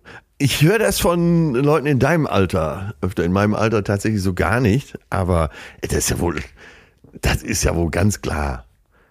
Also, das, ist, das geht doch gar nicht. Der andere ist noch auf so einer Dating-App und du, du scrollst da durch und denkst, äh, als könnte die Liebe meines Lebens sein und dann guckt er da munter weiter. Nee, also das ist ja noch schlimmer als beim Essen nicht zu bezahlen. Ich habe ja, ich habe ja äh, Liebespärchen in meinem Umfeld, die sind parallel auf Dating-Apps. Ich habe es mir am Freitag nochmal von Ingmar Stadelmann, äh, handwerklich in meinen Augen so mit der beste Stand-Upper in Deutschland. erklären lassen, wie er das sieht. Der hat dann, hat auch eine sehr moderne Einstellung dazu. Und ich glaube, seine Freundin und er sind auch weiter bei allen Plattformen noch angemeldet. Tja, sorry, das wäre für mich undenkbar. Aber erzähl mal aus deinem Umfeld, wie sehen die das denn? Ey, wie, geht, wie kann man denn eine Partnerschaft aufbauen, wenn der andere noch weiter sucht? Ey, da, ja, da kommt dann einer zu mir und sagt, ey Leon, ich habe hier letztens, ich nenne sie jetzt mal Marie, ich habe hier Marie auf Bumble gesehen, aber ich doch eigentlich mit dem Lars zusammen. Ja. Und dann sage ich ja, aber die haben irgendwie ein Abkommen und die darf jetzt auch nochmal sich wen anders suchen. Hm. Und dann ja, ist sie eine offene Beziehung. Ja, so eine, ja, genau, eine offene Beziehung. Und dann ist quasi genau das, was Mara hier als den Kernpunkt fordert, nämlich, dass man sagt, wir sind jetzt exklusiv und es gibt keine aktiven Dating-Accounts mehr und man hat niemanden mehr im Feuer. Ist jetzt bei denen genau anders. Die sagen, nö, wir sind jetzt hier in einer festen und auch langfristigen Beziehung und können uns da auch nicht nur mehr vorstellen, sondern haben schon alles an Commitment, alles Agreement, wohnen zusammen und hast du nicht gesehen. Aber ein aktiver Dating-Account ist hier kein Problem. Okay, ja, ich habe noch. ne, nehmen wir so, einfach, Nein, müssen wir einfach hinnehmen, oder? Ja, ich, jetzt, äh, ich muss ja mit dem arbeiten hier, was ich habe. Jetzt komme ich wieder mit meiner Lebenserfahrung. Ich habe es noch nie erlebt, dass das funktioniert hat. Auch im engeren Umfeld äh, wurde mal ausprobiert über zwei, drei Jahre offene Beziehung. Es hat aber sowas von nicht geklappt. Wirklich, das habe ich noch nie erlebt. Auch von mir aus, komm. Alles wenn beide damit bestens leben können, ist ja alles gut. Ich okay. äh, tendiere zu meinem großen Vorbild Dr. Leon Winscheid, der sagt, sei treu oder Single. Das hast du gesagt. Ich, also ich äh, verbuche das immer auf dein Konto, aber okay, gut. Wenn ich es gesagt nee, nee. habe, noch besser. Ja. ähm, führt uns weswegen zu unserer großen Frage hier zurück? Naja, weil ich finde, in dem Moment, wo es jetzt um, das, um, um, die, um die heiße Frage geht, wird das jetzt hier mehr? Sind wir zusammen? Wo wir an diesem ganz entscheidenden Punkt sind, um den wir ja heute die ganze Zeit ja auch rumtanzen, bewusst. Ja. Ist das was? Und kann da was draus werden? Ich glaube einfach, dass für ganz, ganz viele es so eine Art Nottürchen sein kann. Nochmal, yay, the same penis forever vom JGR, auf dem ich, äh, auf dem ich nahezu unfreiwillig gelandet bin. Ja. Dass du dann sagst, nein, es ist not the same penis forever. Ich habe ja hier noch eine kleine Notlösung, nämlich nach irgendeinem Agreement XY darf ich auf Bumble bleiben und auch, was weiß ich, da gibt's ja zig Leute, die dann irgendwelche Regeln aufstellen. Einmal im Jahr oder wenn es nicht dieselbe Postleitzahl ist oder wenn keiner von beiden die Person kennt, darf ich nochmal links und rechts gucken. Ich weiß gar nicht, ob du da jetzt nicht gerade der Spießer bist, wenn du so sagst, dass ja, das geht stimmt. auf keinen Fall. Ging mir auch gerade durch den Kopf. Ich, äh, wir haben im anderen Podcast bei äh, den zärtlichen Cousinen haben wir über Joy Club gesprochen. Das ist so eine Plattform, die wurde groß jetzt im Spiegel besprochen, wo wohl Millionen Deutsche sind, auch in meinem Alter, um sich da äh, für sexuelle Spielchen zu verabreden. Also Swingerpartys, äh, ja. die haben große Events, wo teilweise 2000 Menschen kommen, die äh, entsprechend leicht bekleidet auf diese Partys gehen und da miteinander rummachen. Ähm, da scheint es ja eine große Sehnsucht zu geben. Wenn du also in diesem Moment sagst, ich glaube, du bist der Spießer, jo, stimmt. ja, ohne dass ich sage, dass ich nicht im Zweifel auch äh, da genauso spießig bin. Gleich fühlen wir weiter, jetzt kurz Werbung. So, unser Werbepartner heute mal wieder Coro mit großem Vergnügen. Kennt ihr ja schon, wir als Ultras begeistert dabei. Ihr merkt schon am Beben in meiner Stimme. Die Coro Drogerie bringt uns eigentlich das, was wir auch wirklich wollen, oder? Yes, und nicht nur das, die achten wirklich darauf, dass das Ganze so nachhaltig wie möglich stattfindet. Ich habe zum Beispiel da das das klingt jetzt komisch, extra natives Olivenöl. Ich weiß gar nicht, wofür das nativ steht, aber das Olivenöl von Koro schmeckt überragend. Und die Idee ist ja, dass sie tatsächlich große Gebinde haben, aber auch kleine Portionen. Ich habe dann tatsächlich zwölfmal einen Liter bestellt. Da habe ich das einmal sicher da und wir sind ja auch eine WG und dieses Olivenöl ist so geil, das kannst du auf dem Brot machen und mit so ein bisschen Salz drauf, schmeckt schon Hammer. Kannst es natürlich auch zum Kochen verwenden. Äh, einfach, einfach für mich das Beste, dass du so ein größeres Gebinde kriegst und das alles, wie immer bei Koro natürlich, mit dem Hintergrund, dass möglichst wenig Abfall entsteht. So, Ihr kriegt noch was von uns, wenn ihr bei Coro bestellt. Richtig. Also corodrogerie.de, ganz einfach. Und wenn ihr bestellt, gibt es einen Rabatt von 5%. Und zwar müsst ihr dort den Code FÜHLEN eingeben. Ist genauso einfach, wie es sich jetzt anhört. Also geht auf corodrogerie.de und ihr werdet schon bald die köstlichsten Sachen in eurem Schrank finden. Ich habe übrigens letztens mal gehört, dass die Betreutes Fühlen Community, die machen ja nicht nur bei uns Podcast-Werbung, aber dass wir hier die meisten Koro-Bestellung abschießen. Also, ihr scheint Ist- Fans zu ist sein auch die wir. größte Begeisterung. Ja. Danke, Koro. Das war die Werbung. Bis hierhin schon ein, einige, einige schöne Einsicht. Das mit den 80 Prozent, was du eben gesagt hast, das wird bei mir, das wird bei mir für, für das wird für immer hängen bleiben. Ja, was mir gut gefällt, äh, letztendlich äh, inspiriert durch die durch Süddeutsche Magazin, ist eben, äh, dass wir unseren Partner lieben. Okay, aber mögen wir ihn auch? Und diese Ja. Frage ist, glaube ich, genau an dem äh, einen Wendepunkt, den es ja meiner Meinung nach gar nicht gibt, aber an den kleinen Wendepunkten wichtig. Ja, finden wir den anderen so toll, dass wir ihn so richtig mögen als Mensch. Und Ja. zele zelebrieren wir hier nicht nur ein Fest der Liebe. So. Das Ja? ist eigentlich genau das, wovor Helen Fischer auch warnt, indem sie sagt, pass mal auf, die Leidenschaft aus den Anfangstagen von der Beziehung, die kann man leicht mit dauerhafter Liebe verwechseln. Ja. Aber obwohl diese Leidenschaft ein wichtiges Element von der Liebe ist, ist sie an und für sich eben keine dauerhafte Liebe. Wir haben ja eben in den Kopf geguckt, ne? High und gestresst haben wir gesagt. Ja, das ist ja kein Marathonlauf. Damit schaffst du es ja nicht durchs ganze Leben. Ja, Da genau, machst du dich genau. auf Dauer kaputt. Und deswegen sagt sie, am Anfang, um zu entscheiden, ob, ne, ob hier über diese Beziehung, diese Liebe hier von Dauer sein könnte, könnte man sich mal folgende Fragen stellen, folgende sieben Fragen. Und vielleicht gehen wir die mal zusammen durch. Ja, ja. Ich habe auch noch ein bisschen was zu dem Thema gesammelt. Warte, jetzt habe ich hier gerade den falschen Knopf gedrückt. Aber ja, nämlich die, äh, fange ich mal mit der ersten. Können wir uns manchmal füreinander aufopfern? Finde ich auch eine sehr, sehr, sehr wichtige Frage. Eine der wichtigsten Komponenten einer dauerhaften Liebe ist ja die Sicherheit, die sich aus der Gewissheit ergibt, dass man füreinander da ist. Tag ein, Tag aus. da ist schon, da ist schon wieder eine, so eine kleine Warnung drin. Ja. E- Tag ein, Tag aus, egal was das Leben einem zuwirft. Siehst du, und da wird's, da wird's ja wichtig, mit dem Leben umzugehen. Nicht nur mit der Liebe, sondern zu zweit, also ganz profan daher gesagt, wir gegen den Rest der Welt. Ne? Ja. Sind wir's? Würden wir das Ja. machen? Ja, total. Also ich finde auch so dieses, wenn, wenn man krank ist zum Beispiel, ne? Früher Mutter.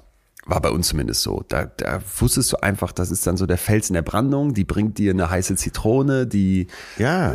Kocht, damals habe hab ich noch Fleisch gegessen, kocht dir eine, eine Hühnersuppe und, und dann darfst du auch, kriegst du, kriegst du noch ein paar Fernsehkärtchen, darfst ein bisschen mehr Fernsehen gucken an dem Tag. So, und ich finde Ja, dann ja. später, ne, so dieses, ist, wenn es dir schlecht geht, auf wen kannst du dich dann verlassen? Ja, auf diese Person. Ne? Ja, ich habe das, ich hab das wirklich mal so erlebt äh, vom, vom Bekannten, nicht vom Freund, von einem guten Bekannten. Die Freundin liegt im Krankenhaus und ich sag, wie geht's ihr denn da und so. Und er war, ein, sie lag schon eine Woche im Krankenhaus, ist von allen möglichen Leuten besucht worden, nur von ihm nicht. Und seine Begründung war, äh, du, Krankenhäuser sind nicht so mein Ding. Der hat fast eine reingehauen, echt. Ja, äh, ernsthaft, ernsthaft. Ja, und, und das finde ich ist doch dieses, wenn du so Kleinigkeiten hast, zum Beispiel für mich, wenn man angerufen wird, dann, ne, ich, Ja. wenn, ich werde immer wieder mal angerufen und mein Handy ist immer, immer auf lautlos. Das heißt, ich muss eigentlich zwingend immer zurückrufen, wenn ich es nicht zufällig gerade in der Hand habe, wenn jemand anruft. Und das für mich so Ich ein weiß. Punkt, dass man sich auf Ja. jeden Fall zurückruft. Ja, aber äh, da hast du jetzt ganz was Wichtiges gesagt. Ähm, nämlich, dass man äh, unter Freunden das macht. Und vielleicht ist das eben, zumindest so als Erklärung, wichtig, dass man denkt, aus der Liebe muss auch eine Freundschaft werden. Man kann sich ja weiterlieben, aber es muss auch eine Freundschaft sein. Das finde ich so eine tolle Erklärung. Natürlich. Weil wenn es nur so ein Event bleibt, dann seid ihr, dann seid ihr keine, keine Partner, keine Kumpels, keine Freunde. Und warum ist das so wichtig? Wir haben ja hier schon ganz oft davor gewarnt, die Liebe nicht so aufzublähen, ne? nicht so viele Ja. Ansprüche dran zu stellen. Die Idee, dass in der Liebe, in der langfristigen Liebesbeziehung, aber eben auch eine, eine freundschaftliche Beziehung da ist, finde ich, finde ich ganz zentral, finde ich total wichtig, dass du es gerade sagst. So, es gibt so Momente, da hast du so diesen, diesen alten Spruch, Bros before Hoes, so nach dem Motto, ne? Also, ey, Ja, ja, das genau. denke ich dann auch manchmal. Du bist ja, me- meine, meine engsten Freunde, die kenne ich seit 20 Jahren und länger. So. Ja, ja. Und dann gehst du in eine Beziehung und die kann ja gar nicht so lange schon andauern. Egal Ja. was passiert, ne? Ja, und dann hat man ja schon immer so ein bisschen den Modus, ah ja, meine Freunde sind mir vielleicht noch enger oder wichtiger. Und ich kenne auch Leute in meinem nächsten Umfeld, wo du so immer wieder das Gefühl hattest, die wollen dann tausendmal lieber noch mit ihren Freunden was machen, als mit, mit ihrer Freundin. Also mit ihren Kumpels. Ja, ja, ja, genau, verbringen. Das genau. wird immer an eins gesetzt. Und ich finde, dass das mal so ist, ist völlig klar. Und dass das sich auch irgendwie die Waage halten muss, genauso Ja, klar. ja, ja. Aber wenn du so grundsätzlich das Gefühl hast, ey, wenn's hart auf hart kommt, hältst du zu, zu deinem Freundeskreis und nicht zu ihr oder ihm. Äh, Oder auch, dass das so zwei verschiedene Welten sind. Hm. Das. Ja, das stimmt. Das ist auch ein ganz wichtiger Punkt, dass es so zwei verschiedene Welten sind und man fast Angst davor hat, die miteinander sich vermischen zu lassen. Dann sollte die Warnlampe auf jeden Fall schon mal angehen. Genau. Und die, und die nächste Frage passt dann vielleicht noch eigentlich ganz gut dazu von Helen Fischer. Frage zwei: Bin ich bereit, mein ganzes Leben mit meinem Partner zu teilen? Und es sind jetzt immer so absolute Aussagen. Ne? Ich finde, Ja. man darf da hier und da mal ein bisschen relativieren. Aber grundsätzlich sagt sie ja, dass in dieser Anfangsphase man dazu neigt, irgendwie so die beste Version von sich zu präsentieren. Genau, Und da werden irgendwie genau. Ecken glatt gezogen und Kanten sind gar nicht da und man putzt sich lieber noch einmal mehr die Zähne, bevor man zum Date geht. Und dann Ja. irgendwann kennt auch jeder, äh, wachst du morgens auf, äh, guckst dich an mit Mundgeruch und drehst dich wieder um und denkst, oh Gott, was liegt denn da neben mir? So, und, ich, und ich finde so dieser Moment, Oh, so, viel Realismus. Doch, so ist es doch. Und dann am, dann am Anfang bist du ja noch so auch, dass du ein sehr getrenntes Leben hast. Ne? Gerade in dieser Phase, wo man sich vielleicht kennenlernt oder noch so Ja, vieles ja. so im Ungewissen ist, Friends with Benefits, dann triffst du dich halt immer für diese Highlight-Momente zum Ja. Date, zum Essen gehen, beide haben sich rausgeputzt. Irgendwann musst du dich dann aber im selben Badezimmer fertig machen und dann hat er wieder nicht sein Hemd nicht gebügelt und denkst so, boah, so und, und ich finde, dass man da halt sich fragt, würde ich wirklich auch von mir Sachen offenlegen? Ist das okay, wenn man sich da mit Mundgeruch hat? Irgendwer hat uns geschrieben, man ist dann zusammen, wenn man sich voneinander, wenn man sich traut, voneinander zu furzen. Gagi. Das haben wir hier schon mal ausführlich diskutiert. Sie sagt auch, wir wären beide Körperfunktions-Weirdos, weil wir, wir, beide haben uns hier schon mal sehr gegen Ja, das ja. Furzen voreinander ausgesprochen. Stimmt, wollte ich auch gerade wieder machen. mache ich, auch- mach ich auch nach wie vor. Aber ein Stück weit ist so dieses, bin ich bereit, mein, wirklich mein Leben mit dem anderen zu teilen? Auch für mich sowas wie, traue ich mich, über Finanzen zu sprechen? Das Ja. machen ja, glaube ich, ganz viele Paare ganz lange get- getrennt. Traue ich mich, das ist für mich auch ein ganz wichtiger Punkt, über so schwarze, schwarze Momente der Vergangenheit zu sprechen. Ja, ja. Weißt du, teile ich vielleicht Fehler, die ich gemacht habe? Teile ich vielleicht Sachen, die mir, die mir widerfahren sind? Und wenn ich da merke, da habe ich noch so einen Vorbehalt, das finde ich ist ein, ist ein super Indikator, um zu sagen, oh, irgendwas Stimmt. in mir spürt, der Person will ich nicht ganz vertrauen. Ja, genau. Eben auch von Niederlagen erzählen. Traue ich mich, äh, mich mal nicht im besten Licht darzustellen. Ja. Ne? gibt ja viele Menschen, die erzählen sowieso nur Geschichten, wo sie als Sieger rausgehen. Also, äh, wenn man im Freundeskreis jemanden hat, wo man denkt, der lässt nie so ganz die Hosen runter, da wird man ja auch skeptisch. Spricht ja, mit den anderen Freunden auch drüber. Und äh, das müsste tatsächlich dann, äh, wenn es so langsam in eine echte Partnerschaft übergeht, so ein Warnsignal sein, dass der andere vielleicht nicht äh, sein ganzes Ich präsentiert. Und man kann das ja peu à peu angehen, dass man vielleicht am Anfang sagt, erzähl, erzähl mir doch mal ein Geheimnis über dich, ne? Und umgekehrt. Jeder darf, das finde ich auch ganz wichtig, bis zum Ende Geheimnisse haben. Also es gibt Bereiche, Ja. von denen ich, ich sagen würde, da will ich, dass das nur meins ist. Ne? Und ich habe letztens mit einer, mit einer super, super interessanten Sexologin gesprochen, Gianna Baccio, und die meinte so, auch wenn es jetzt um Sex geht, darf ich bestimmte Geheimnisse haben. Wie oft befriedige ich mich selber? Welche Pornos gucke ich mir gerne an? Vielleicht auch bestimmte Fantasien, die ich habe, dass Ja. ich eben immer auch Sache, Sachen habe, die ich nicht teilen muss. Aber wenn es so grundlegend, und das ist ja hier für uns heute eine, eigentlich eine egoistische Fragestellung, wenn es so grundlegend darum geht, ich will wissen, ob die andere Person was für mich ist, sich dann zu fragen, wäre ich bereit, mein, mein Leben wirklich ganz mit diesem Partner zu teilen, das finde ich ist, ist, eine sehr, ist eine sehr schöne Frage. Ja, ja. Es gibt ja mit Sicherheit da auch, äh, auch Tricks, zum Beispiel, äh, Matze Hilscher hat doch mit äh, seiner Firma mit Vergnügen diese Fragen rausgegeben. Neun, ne? 99 Fragen oder 111 Fragen sind es, glaube ich. Ja, 111 Fragen. Äh, Mit großer Freude gespielt. Er hat's ja, wunderbar. Auch äh, gerade mit Freund oder Freundin. Richtig gut zu spielen. Ja. Da wurde zum Beispiel die Frage gestellt, die stelle ich dir jetzt, das ist aus meiner Sicht hundsgemein, aber oh, in, in, der, in der Liebesbeziehung haben wir Achtung. Der beste Sex deines Lebens, kommt der noch? Ja, gemeinsam. Toll. In diesen, in, in diesen Sonnenuntergang äh, Ja. reiten wir gemeinsam. Und damit endet der Disney-Film. Schön, schöne Antwort. Auch so schnell. Ähm, Ja, wir haben das schon gespielt. Dritte Frage von Helen Fischer, bitte. Sorgt mein Partner dafür, dass ich mich besser fühle, wenn es mir schlecht geht. Ah, das war Weil das, was wir jemandem- eben gesagt haben. Ja, oder? genau. Äh, Und nochmal unterstrichen, äh, wenn du mit jemandem nur gern zusammen bist, wenn da die große Party gefeiert wird, wenn alle Raketen auf Anschlag sind und äh, ja, die, die alle Stroboskope mitglühen, äh, das ist einfach. Aber ähm, hält man auch so Tage zusammen aus, wo es dem anderen echt nicht gut geht. Und das ist, glaube ich, auch, das sollte sich jeder selber auch mal im Stillen fragen. Ja, und damit vielleicht schon zur vierten Frage. Ist mein Partner, meine Partnerin ein wichtiger Teil meiner langfristigen Pläne? Genau das haben wir vor einer halben Stunde ja schon besprochen. Genau das ist es. Da ist ja eben, da musst du dich selber beobachten, ob deine Fantasie, deine Vorstellungskraft dein Partner mit beinhaltet. Ja. Ne? Macht ja jeder, ist ja ganz normal, dass man sich vorstellt, wie wird es in Zukunft sein und ist in dieser Vorstellung dein Partner mit drin oder nicht. Das ist ein ganz entscheidender Hinweis für dich selbst. Das ist wie die Geschichte von deiner Freundin, ne? wo der Mhm. Typ sagte, guck mal, den da vorne auf dem Feld, so will ich irgendwie mal, so will ich mal leben. Also so nach dem Motto, wenn du jetzt Lust hast, äh, nach Berlin in die Großstadt zu ziehen, um da dein Startup zu gründen und der andere sagt, boah, nee, ich habe hier voll Bock im Allgäu zu sitzen und auf einer, äh, auf einer kleinen äh, Farm zu arbeiten, ich weiß jetzt nicht, ne? ich mache mal so den maximalen Kontrast, Ja. dann könnte es ja schwierig werden, dass man die Beziehung langfristig aufrechterhält. Und der Markus Pawelzig, der Psychiater, du weißt, der hier schon öfter zitiert wurde, hat mir dazu mal gesagt, in einer Podcast-Folge, die ich mit ihm gemacht habe für die Masterclass, dass man immer so eine geteilte Welt braucht. Und das fand ich einen total schönen, schönen Begriff. Hat man so eine geteilte Welt? Guckt man auf den Horizont des Lebens und das muss nicht komplett überlappen. Man kann ja ein bisschen links und rechts auch gucken, aber hat man so grundsätzlich eine ähnliche Blickrichtung? Ja, genau. Das ist gut. Hat man eine ähnliche Blickrichtung.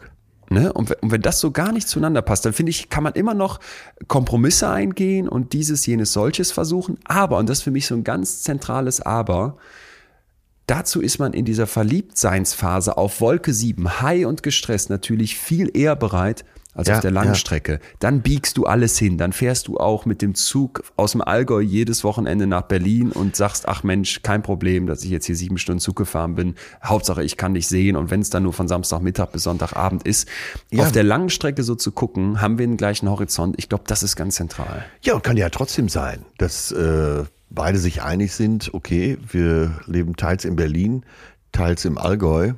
Äh, mal kommt der eine, mal kommt der andere. Und ich finde das spannend. Ne? Der eine braucht die Großstadt, äh, der andere nicht. Äh, geht ja auch, wenn man dieselbe Blickrichtung hat und sagt, ist doch wunderbar für uns. Ja, Ja. total. Fünftens. Genau. Ja, so fünftens, das muss man sich dann auch mal ganz ehrlich fragen, kann ich über Fehler meines Partners hinwegsehen? Weil, äh, okay, jetzt sagt natürlich jeder von sich, ich habe keine Fehler, aber machen wir uns nichts vor, keiner ist perfekt und jeder hat bestimmte Fehler.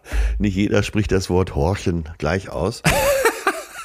Könntest du darüber hinwegsehen, wenn du mit mir zusammen nein, wärst? Nein, nein, das ist wie Spikeball spielen. Das wäre für mich ein Trennungsgrund, wenn ich das irgendwann rausfinde.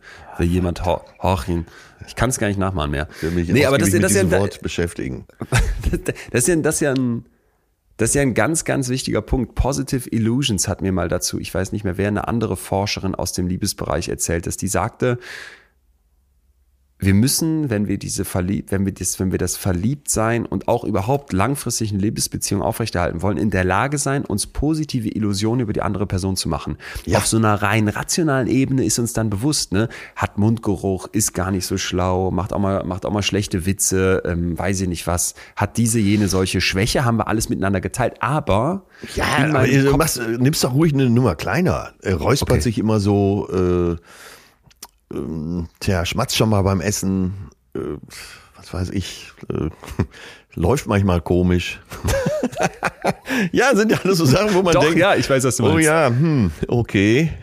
Ja. Ja, ja, ja, ja. Aber diese Äh, Kleinigkeiten können sie, aber das ist eigentlich viel besser. Das ist viel Ja. besser, weil die vielen Kleinigkeiten angehäuft, die, da kann man ja dann irgendwann sagen, boah, das macht mich so fertig. Und man kann aber auch andersrum sagen, nee, da gucke ich drüber hinweg. Ne? Und wenn mich super irgendeine dieser. Kleinigkeiten mehr nervt, dann muss ich die vielleicht angehen. Die Frau von Pawelzig, Ja. die hat mir mal gesagt, Leon, und wenn man dann merkt irgendwie, boah, das ist jetzt mit dem Mundgeruch, ich, ich nehme jetzt immer Mundgeruch, ist nicht mein Thema, aber wenn das irgendwie sowas ist, ne, dann muss ich halt vielleicht mal zum Zahnarzt gehen und fragen, was kann man da machen? Gibt es da irgendwie ein Problem bei mir? Und dann, dann gehe ich das halt an. Aber ansonsten über diese Kleinigkeiten hinwegsehen, dass das zentral ist. Ja, meine ich ja, aber eben auch lieben lernen. Diese Kleinigkeiten. Was war dein super Beispiel? Äh, Ich habe ein super Beispiel, ist ja schon fast eine große Sache. Die hatten wir hier schon mal. Aus Aktualitätsgründen hau ich sie nochmal rein. Als ich in Sydney auf dem Fernsehturm war und äh, wir da so einen Skywalk machten, der wirklich, äh, da hatte ich auch weiche Knie, weil es so ein Lichtgitter, durch das, dass man so mehrere hundert Meter nach unten schaut, so ein ganz schmaler Gang. Man ist zwar oben eingehakt, aber da war eine junge Frau mit ihrem äh, jungen Bräutigam und der fing da oben an zu heulen und musste abbrechen und wieder runter. Ja. Äh, ja, da wird's schwer zusammen zu bleiben, oder? Ach, nee. Komm, da kann man doch drüber hinweggucken. Ja, okay, gut. Das Nicht? wollte ich hören. Nein, das wollte ich hören von dir, ja. Ich wollte dich provozieren. Ach so. nee, genau, aber das wäre das wär jetzt so ein Moment, da kann man doch sagen, ist dann so. Ist Räuspert dann eben so, komisch. äh, mit Höhe hat das nicht. Ja. Dafür, Mir wird immer nachgesagt, äh, dass ich so Gesten machen würde wie mein Vater. So mit den Händen, weißt du, so diese, diese Dad-Moves. Dass Ja, dass ich ja, ja, schon so Dad- ganz genau, viele hätte, genau. die, die, die wie bei meinem Vater wären. Ja. Und da kann ich, könnte ich mir eigentlich vorstellen, dass das ein Grund wäre, zu sagen, mit dir kann man und will man nicht zusammen sein. Aber wenn man dann andersrum sagt, da guckt man drüber hinweg, ist für mich der, der mitunter größte Liebesbeweis. Ja, kann keinen Skywalk, kriegt Panik, aber macht eine astreine Lasagne zum Beispiel. Ne? Ja, Zum Beispiel. Ja. Zum Beispiel. Sechstens dann, und da muss ich wirklich sagen, wenn du das nicht kannst, ey, dann, dann hau ab, dann Ja. brich das ab. Ne? Oh, und die sechste. Frage, die Helen Fischer stellt, ist nämlich folgende. Kann ich mich an den Erfolgen meiner Partnerin erfreuen und sie feiern? Ich finde so einen, sich, dass man ehrlich stolz darauf ist, was jemand anders schafft und macht. Ja, ja. Und das ist jetzt so, wir haben ja schon mal gesagt, man sollte nicht immer so diesen Wert eines Menschen an so externen Erfolgen aufhängen, nach dem Motto, wurde befördert, hat eine gute Schulnote äh, und, und, und, und, und. Aber wenn es andersrum so ist, dass du merkst, dass, dass du dich da nicht drüber freuen kannst oder dass dir das egal ist, dass du dich über so auch kleine Errungenschaften nicht mitfreuen kannst, Ja, genau. dann finde ich, ist das, ist das ein ganz, ganz, ganz, ganz wichtiges Warnzeichen. Und ich merke so, dass ich einfach für mich feststelle, jemand ist mir wirklich wichtig, wenn ich genau das tue. Ja, wenn ich so das genau. Gefühl habe, hör mal, ich, ich freue mich da so drüber. Ich war letztens beim Philipp Fleiter von Verbrechen von nebenan, ein, Ja. ein, ein Typ, den ich, den ich total mag. Und wir haben uns Ich beide auch. schon ähm, ähm, quasi be- besucht immer wieder und da war auch live bei mir bei der Tour und haben uns ausgetauscht nach ganz lange, der war schon bei mir in Münster und so weiter. Ja. Und dann sagte der mir letztens, Leon, was ich an dir so nett finde, ist, dass du dich so über die, über die Erfolge von anderen freust. Und dann habe ich so im Hinterkopf gedacht, auch an unsere Neidfolge und dachte so, äh, stimmt das denn überhaupt? Weiß ich gerade gar nicht. Aber dann dachte ich so, beim Philipp zum Beispiel stimmt das total Ja, ja. dass ich einfach denke, boah, der ist auch auf Tour und das läuft so gut und da, da kommen so viele und sind so begeistert und bei dem geht's gerade zurecht alles so ab und, und ich mag Ja. den einfach so gerne, Ja. dass ich dachte, okay, ich kann mich total, ist jetzt nicht mein Partner, aber ich kann mich total über seine Erfolge freuen und die feiern. Das verbindet uns beide auch, finde ich. Ähm, Jetzt kann ich auch direkt Philipp als Beispiel bringen, weil er am Samstag bei mir in Bielefeld war. Und ja, ich freue mich mit dem. Und Ne? äh, ja, und das ist aber unser beider Mindset so ein bisschen, dass wir uns sehr über Erfolge anderer auch freuen können. Natürlich nicht über, bei bösen Menschen, nur bei guten. aber das war ja auch gar nicht die Frage, ob wir uns für jeden freuen. Nee, genau. Aber in der Beziehung selbst zu fragen, kann ich Ja. mich an den Erfolgen meines Partners erfreuen und sie feiern, das finde ich ganz zentral. Weil wenn Ja, dir das ja. egal ist, wenn dir die andere Person nichts bedeutet, beziehungsweise wenn du darauf nicht achtest, das ist ja auch so ein wichtiger Punkt. Guckst du denn mal, wo die andere Person strahlt? Besuchst du die zum Beispiel, das haben wir ja schon mal gesagt, besuch den anderen doch mal auf, auf der Arbeit. Guck einfach mal, wenn der Fisch da in seinem Element, in seinem Wasser schwimmt, wie hoch der springt, was er da alles Tolles macht, was der schafft. Man ist, man ist zum Teil Jahre zusammen und hat es nicht geschafft, mal einen Tag sich freizunehmen und zu fragen, kann ich mal mit dir in die Kita kommen? Kann ich mal mit dir in die Tischlerei? Kann ich mal mit dir ins Büro? Und einfach mal gucken, was machst du da? Also das, und wenn es zwei Stunden sind, ne, das muss ja irgendwie mal möglich sein. Das finde ich ist, ist so, so wichtig. Ja. Und ja, ich Akzeptieren. würde sagen, was sagt man? freue ich mich, wenn der andere ein Wort richtig ausspricht. Ne? Oder, jetzt, oder ist der andere auch dabei, äh, mich zu kritisieren, nur weil ich zum Beispiel gerade in einem Satz gesagt habe, besuch den anderen mal auf der Arbeit.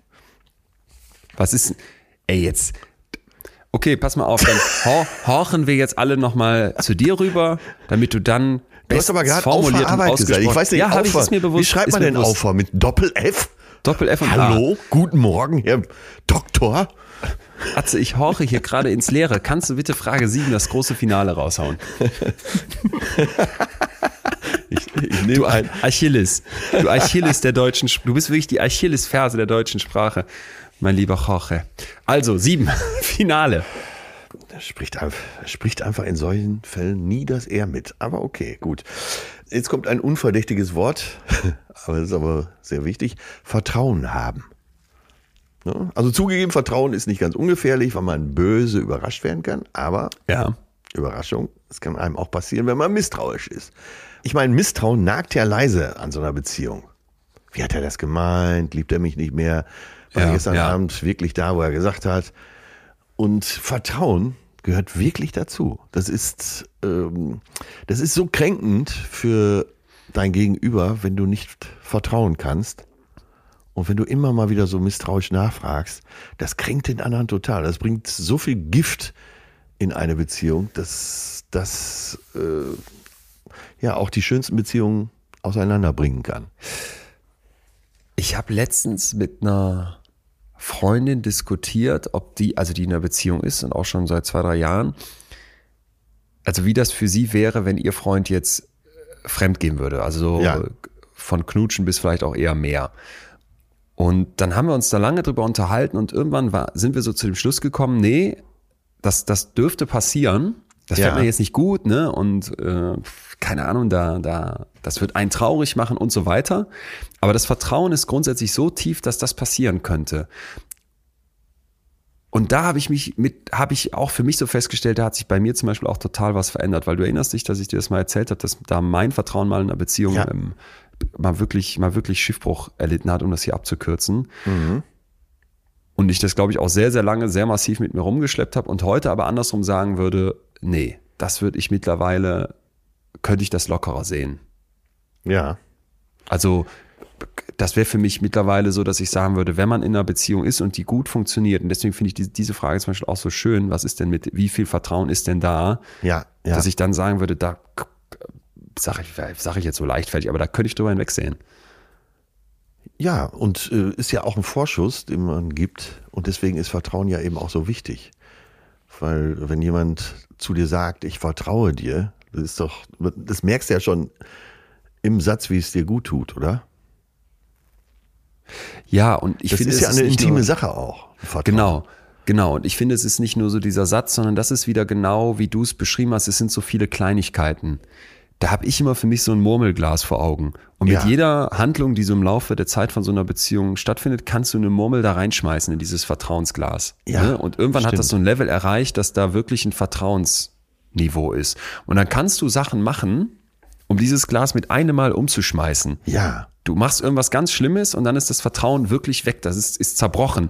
Dann Ja. bräuchtest du wieder Ewigkeiten, um dieses Glas aufzufüllen. Vielleicht ist es nicht mehr möglich. Ja, ich ja. finde aber so, für mich persönlich ist eben dieses, was wir gerade eben besprochen haben, Vertrauen in der Beziehung und jetzt auch, dass man dann sagt, ich vertraue dir so sehr, dass selbst wenn du jetzt mit jemandem auf einer Party knutschen würdest, ich danach sagen würde, ja gut, aber ich weiß ja um unsere eigentliche Liebe, um unsere echte Liebe. Ja. Da könnte ich drüber hinwegsehen. Ist das halt für mich, glaube ich, mittlerweile nicht mehr so ein Punkt, wo du das Glas umschmeißen würdest. Ja, das ist doch eine sehr gute Entwicklung. Und deswegen meine ich eben, dass der Punkt auch so wichtig ist. Vertrauen. Ja. Ja. Ja. Ja, Tja. ja, ja.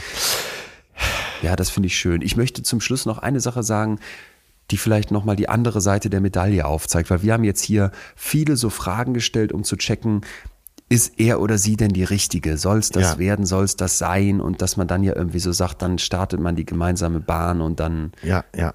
dann ist es das oder zumindest zu 80 Prozent hattest du ja gesagt.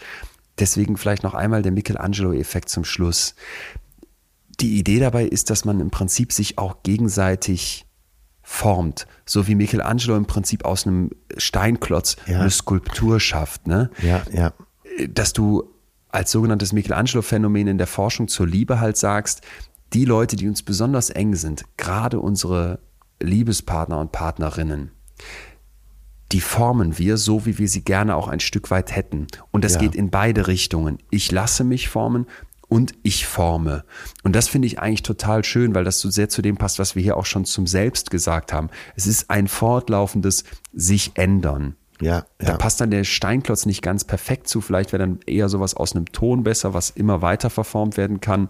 Ja. Du bist nicht am Tag deiner Eheschließung oder am Tag, wo du dich zusammen in einem Restaurant hinsetzt und sagst, sind wir denn jetzt zusammen? Und beide sagen ja, für immer mit derselben Person zusammen.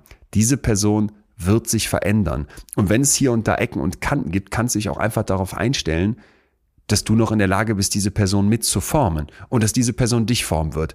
Also für mich ist das mittlerweile eigentlich einer der Punkte, der mir so mit am allermeisten Hoffnung macht, wenn es nochmal zu diesem Spruch zurückkommt, yay, one penis forever oder the same penis forever Ding geht, dass du sagst, nein, in zehn Jahren hat sich da so viel an dieser anderen Person auch verändert und weiterentwickelt, dass ich eben nicht für immer mit demselben Menschen zusammen bin.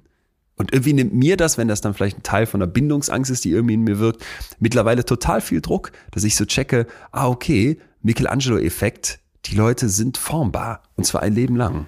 Ja, und man im günstigsten Falle wächst man ja zusammen. Also man wächst nicht äh, zwei aus zweien wird nicht eins, sondern beide entwickeln sich eben gemeinsam und erreichen da vielleicht neue Höhen im besten Fall. Ganz genau. Also, was machst du jetzt? Partnerschaft oder nicht? Ich, setz, ich gucke mir gleich nochmal in Ruhe die Fragen an. Ja. Werd dann ganz, ganz genau und weiter überlegen, ob und wie und was überhaupt. Und ach, behalt hier weiter meine, meine privaten Sachen privat für mich. Ja, das ist ja auch richtig. Aber du Oder? plädierst äh, für eine erwachsene Partnerschaft. Naja, was, nee, das würde ich so nicht sagen. Ich für mich glaube ich persönlich schon, ja, aber das so, ich plädiere für eine erwachsene Partnerschaft, würde sowas Wertendes einnehmen. Ah, okay. Jeder, der das irgendwie anders gestaltet und der auch sagt, wir sind hier zusammen und haben uns Ja. äh, wirklich committed, aber wir haben noch ein Bumble-Profil, kann und soll das gerne so machen. Ja, das ja, finde ja. ich total Finde ich falsch gut, zu dass sagen, dass mal nach sagst. allem, was wir heute aufgegriffen haben, Ja. jetzt irgendwie ein Patentrezept der Anspruch wäre. Gib es nicht. Ja, gut, dass du es nochmal sagst. Deshalb hier zum Schluss der große Franz Beckenbauer. Geht's raus und spielt's Fußball. Nur bei, nur bei Plastik-Ostereiern mit klinkerbedruckten, mit DC-Fix. klinkerbedruckten Klimaanlagen. Wie heißt das? DC-Fix. So Was nannte man das? früher diese so, Fol so bedruckte Folien. Ich weiß Ah, gar nicht, okay. ob es das noch gibt, aber Dezifix. Ja. Bedruckte Folien. War bei uns äh, Window Color. Ähm, ja, bitte, ich lerne hier, ich lerne und lerne hier. ja, geht's raus und spielt's Fußball, geht's raus und liebt's euch, liebe Leute. Ich, ähm, ich würde sagen, Atze, damit sind wir doch am Schluss angekommen, oder? Auf jeden Fall. Finde ich sehr, sehr schön. Wir holen uns weiter, nämlich als kulturinteressierte Menschen, Tickets für Tourneen. Man kann zum Philipp Fleiter gehen mit Verbrechen von nebenan. Ja. Man kann zum Atze Schröder gehen mit echte Gefühle. Das ist ja eigentlich wirklich passend zu diesem Podcast. Oder man kann zu mir kommen, altes Hirn, neue Welt. Ich merke das, Atze, korrigier mich, aber in der gesamten Kulturbranche ist gerade noch so, so viel im Keller, so viel, wo man wirklich merkt, ey Leute, wenn, wenn wir Interesse an Kleinkunst, an Bühnen, an, an Vorhängen, an Licht, an abends zusammenkommen, an Popcorn Ja, haben, ja. dann sind wir jetzt gefragt, als Gesellschaft rauszugehen und das wieder in Anspruch zu nehmen und vielleicht auch die Freude daran wiederzufinden. Nach, nach all der Düsterkeit, die gerade unser Leben bestimmt, finde ich einfach so einen Abend zusammen lachen da zu sitzen, dass ähm, ich freue mich so, so, so sehr übermorgen auf München und hoffe dann einfach, dass die Tour wieder ganz normal losgeht, dass ich nochmal dringend den Appell an alle raushauen möchte. Ja. Leute, holt euch Karten für Kultur.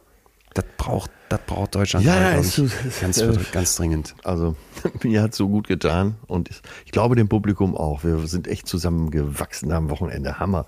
Also, ich hatte das erste Wochenende noch das Gefühl, ja, ich bin noch ein bisschen unsicher und, aber jetzt war es, das war der totale Hammer. Als du, als du gesagt hast, du kamst raus, die Leute haben erstmal einfach ewig lang geklatscht, da habe ich gedacht, oh bitte, bitte lass das bei mir auch passieren. Das war ein- ich, ja. ähm, das, das wird einen ja so, so beruhigen und man denkt dann vielleicht, ja, wenn man das schon ein paar Mal gemacht hat, ist man dann irgendwann locker und gerade du, ein Atze da, der das seit Jahren macht. Ich bin jedes Mal so aufgeregt und jetzt aber dieser Moment und dann auch mit diesem, diesem Lampenfieber, ich, ich, ach, Mann, ich bin einfach voll, diesbezüglich bin ich auch richtig beseelt heute. Sehr gut, sehr gut. Also beseelt gehen wir auseinander und freuen uns jetzt schon aufs Wiederhören oder mindestens auch mal Wiedersehen. Ja. Und ansonsten horchen wir hier nächste Woche wieder rein und besprechen was als Thema, mein lieber Freund. Ja, und ein Thema, wo ich mich schon lange drauf freue, das machen wir nächste Woche. Die gute, schlechte Laune. Du bestimmst das jetzt hier einfach. Das finde ich genau Nee, richtig. hast du das, vorgeschlagen und. Ich weiß, und genau, ich wollte auch nur, wollte auch nur frech anknüpfen, weil du letzte Woche so diktatorisch hier die Liebe vorgegeben hast. Aber es Okay, war ja gut. nicht nur gut, sondern in dem Fall greifen wir einen, einen Wunsch aus der, von euch da draußen auf. Ihr schreibt uns immer so nette, nette und, und wirklich auch zum Teil total inspirierende Nachrichten. Und mal zu gucken, was ist denn eigentlich bei schlechter Laune das Gute? Das ähm, Interessiert mich brennend. nicht mehr, so kann ich schon ist auch so, es ist unfassbar interessant. Ja. Ich durfte dazu mit einem australischen Forscher sprechen, der hier zu Wort kommen wird. Ja. Das ist, ist Hammer, was die an Studien gemacht haben. Vor allem, weil wie immer es eine zweite Seite der Medaille gibt und die in diesem Fall so ein Stück weit nochmal anders ist, als man vielleicht wa- erwarten würde. Also deswegen, Atze, bis nächste Woche. Ja. Und jetzt hätten wir fast vergessen noch zu sagen, dass es sich nächste Woche Dienstag ganz besonders lohnt, hier zuzuhören. Denn, nee, komm, wir verraten es noch nicht. Wir verraten es noch nicht, aber nächste Woche Dienstag gibt's noch nochmal für alle, die diesen Podcast hier mögen, was ähm, Besonderes. Wir gucken nochmal nach, wie man die jeweiligen Wörter ausspricht. Ich gestehe Fehler sofort ein, wie beim V mit V oder PF. Was man, du, meinst, was man hier nicht über alle sagen kann, ohne dass du Namen nennst. Oh, ohne, ohne jetzt. Okay, gut. So, Alles es gut, mein Lieber. Ja. Tschüss, bis Ciao, bald. tschüss, bis bald. I love you.